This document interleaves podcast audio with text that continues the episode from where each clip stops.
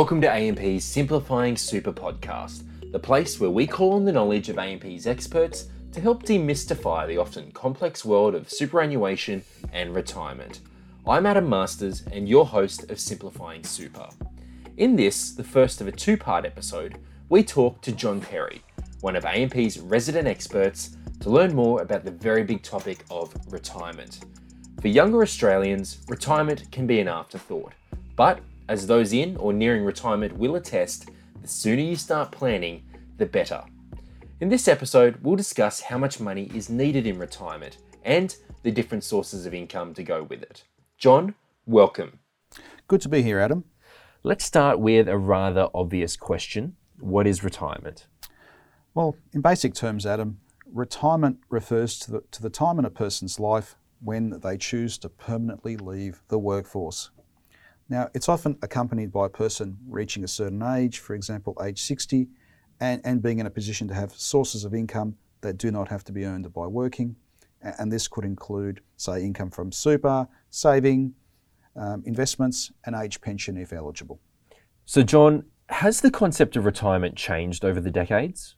It definitely has, Adam, uh, especially as life expectancies have increased over time due to medical breakthroughs and improvements in that space. Now, if I can just take you through some history, if we go back to 1909, when the age pension was first provided by the federal government, it was paid at age 65 for both men and women, though it dropped to age 60 for women the, the next year. But in 1909, the average life expectancy of a 65 year old male was 11.34 years and 12.9 years for a 65 year old female. Fast forward to 2020, and the average life expectancy of a 65 year old male had increased to 20.5 years and it increased to 22.9 years for a female age 65. So both men and women are living longer and spending more time in retirement. And for some, and this may shock some of your listeners, um, some of them will actually spend as much time in retirement as they've spent in the workforce. Wow. So, I mean, I guess by the same token, aren't some people deferring retirement and working longer as well? Yes, um, that's definitely true. And it's occurring for a variety of reasons. For some, they have an occupation or a vocation that they particularly enjoy, and they'll continue to do that, sometimes even on a part time basis. And I'm referring to people, say, as doctors, pharmacists, etc. Others continue working because they haven't saved enough for their retirement and they have to supplement their income somehow. And for others, there's a, a number of mature age Australians carrying mortgage debt into retirement, and that's increasing, and many will need to keep working to pay down this debt. I guess given all of these factors, how would you answer the question, when can I retire?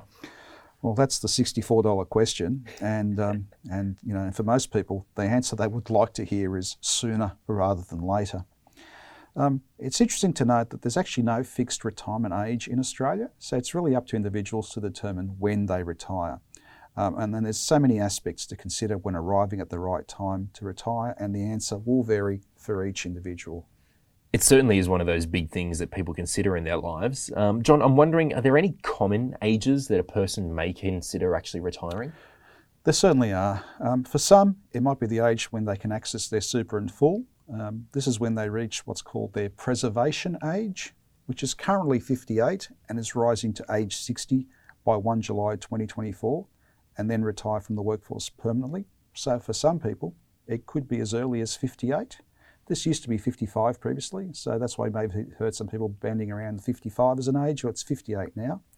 Um, some may choose age 65 because, regardless of whether you're working or not, under superannuation law, you are generally considered to be retired at that age and you can access your super in full at that point. Others may choose to work until they reach age pension age, which is currently 66 and rising to 67 by 1 July 2023.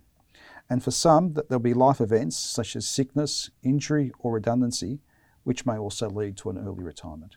Mm, makes sense. Uh, what other factors then need to be considered when we're determining when to retire? There's a number of factors that need to be considered, and these factors uh, may include things like as how long do you think you'll be in retirement? How much do you plan to spend in retirement? Do they have enough super and or other savings or investments? Do they still have a mortgage? and, and will they qualify for any age pension? Um, there's a lot to consider there.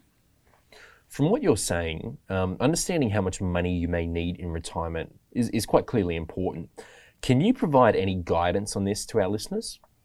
Well, the good news is that there is some guidance out there to help Australians work out how much they need in retirement. Uh, for example, if you own your own home outright and are relatively healthy, the Association of uh, Super Funds of Australia, or ASFA for short, provide estimates on how much Australians aged 65 will need per year to live modestly or comfortably. This is referred to as the ASFA retirement standard, and, and they update it each quarter.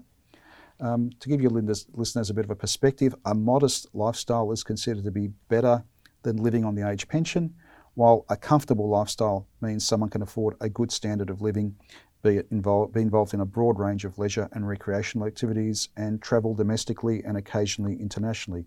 And I must insert in, in inserted commas there, once COVID permits, of course. Of course. Of course. So the ASFA estimates for a modest lifestyle in retirement for persons aged 65 as at the June 2020 quarter are $27,902 a year for singles, while couples will need a combined $43,380 a year and the estimates for a comfortable lifestyle in retirement for persons aged 65, again at the June 2020 quarter, are $43,687 a year for singles, whilst couples will need a combined $61,909 a year. Okay, so how much assets do you need to retire on to receive this income? Well, the ASFA retirement standard also provides some guidance on, on how, many, how much assets you might need to do either a modest or comfortable retirement. For a modest retirement, this amount is $70,000 for singles or a couple. Now, it may seem a low amount, but when you consider that the age pension in this scenario will provide the bulk of that income, um, you can see that the 70,000 is actually sufficient to meet this requirement. Where it gets more interesting is when you're looking at the comfortable re- retirement requirement. Um, with a higher income needed, and those assets jump to $545,000 for a single and $640,000 for a couple. So, what if you have assets in excess of the comfortable retirement amount? Is there guidance on how much income you need in retirement? Yes, um, there's a useful rule of thumb which you can use in this case, and that is to assume that you'll require or need 67% or two thirds of your pre retirement income to maintain the same standard of living in retirement. Okay, well, we've discussed income and asset numbers for retirement. I assume that this will come from various sources? Uh, yes, Adam. Uh, for most people, it will come from a, a, range of different sources, including superannuation, which for most people will be their main income producing asset in retirement, um, from the age pension for persons eligible to receive either a full or part age pension, and other assets such as investments, savings, and or an inheritance. And I guess my next question would be what if you're one of those people who won't have enough to retire? What options are there that can be considered? Well, it'll very much depend on when you determine this shortfall in retirement because the, the sooner you identify it, the more time you've got to do something about it. So let's say, for example, you've got five years to go to retirement and you're still working. Um, you've worked out that you've uh, got a bit of a shortfall, so you can consider things such as boosting your super through additional contributions. Um, some people might even delay their retirement. Some may adjust their retirement lifestyle expectations. And there'll be others who might even sell some assets, if they have some, to build to you know, boost up their, their retirement savings. If this is determined, however, at retirement, then you've got fewer options, but you still have some options. And, and these could include, say, downsizing the family home and buying a cheaper house and, and using the savings to boost their retirement. And we've seen also in recent years that some people may continue to keep working for a little longer where possible. For some, using the equity in their home to access an amount under what's called a reverse mortgage may also be an option to top up their retirement income. However, I'd suggest getting some financial advice before even going down the reverse mortgage path, as this effectively creates a debt that will have to be paid once the person is deceased down the track, and it won't be for everyone. Mm-hmm. Okay. So, for most Australians, though, their main sources of income in retirement will come from their super and from the age pension. Let's explore each of these a bit further, um, and we'll start with super. How can you take your super at retirement? Okay. Well, let's assume you're retired from the workforce and you're aged 60 or older. And I'll explain why the age of 60 is so important a little bit later on. Now, you can take your super in retirement as one or more lump sum withdrawals, uh, regular income stream payments, or a combination of the two. For example, uh, the, some people may take some of their super as a lump sum to pay off their mortgage and then use the rest as an income stream. Is there any tax payable on these withdrawals? Now, this is why the age of 60 is so important, Adam. Mm. Um, there's no tax payable on lump sum withdrawals or on income stream payments where they're received by someone aged 60 or older. It's the magic age to get to. There may be, however, some tax payable on these payments if the person is under 60. Um, so, okay, that's interesting. So, for someone aged, say, 60 plus, given that super withdrawals are tax free, um, is it better to take their super as a lump sum rather than, say, as income stream payments? Now, notwithstanding the fact that the withdrawal from super is tax free in both cases, it'd be too simplistic to just look at it on, on that level. You've got to look at other tax implications uh, before arriving at a position. And for example, what if you choose to invest your tax free lump sums from super? The earnings from this investment will be subject to tax at your marginal tax rate. Okay?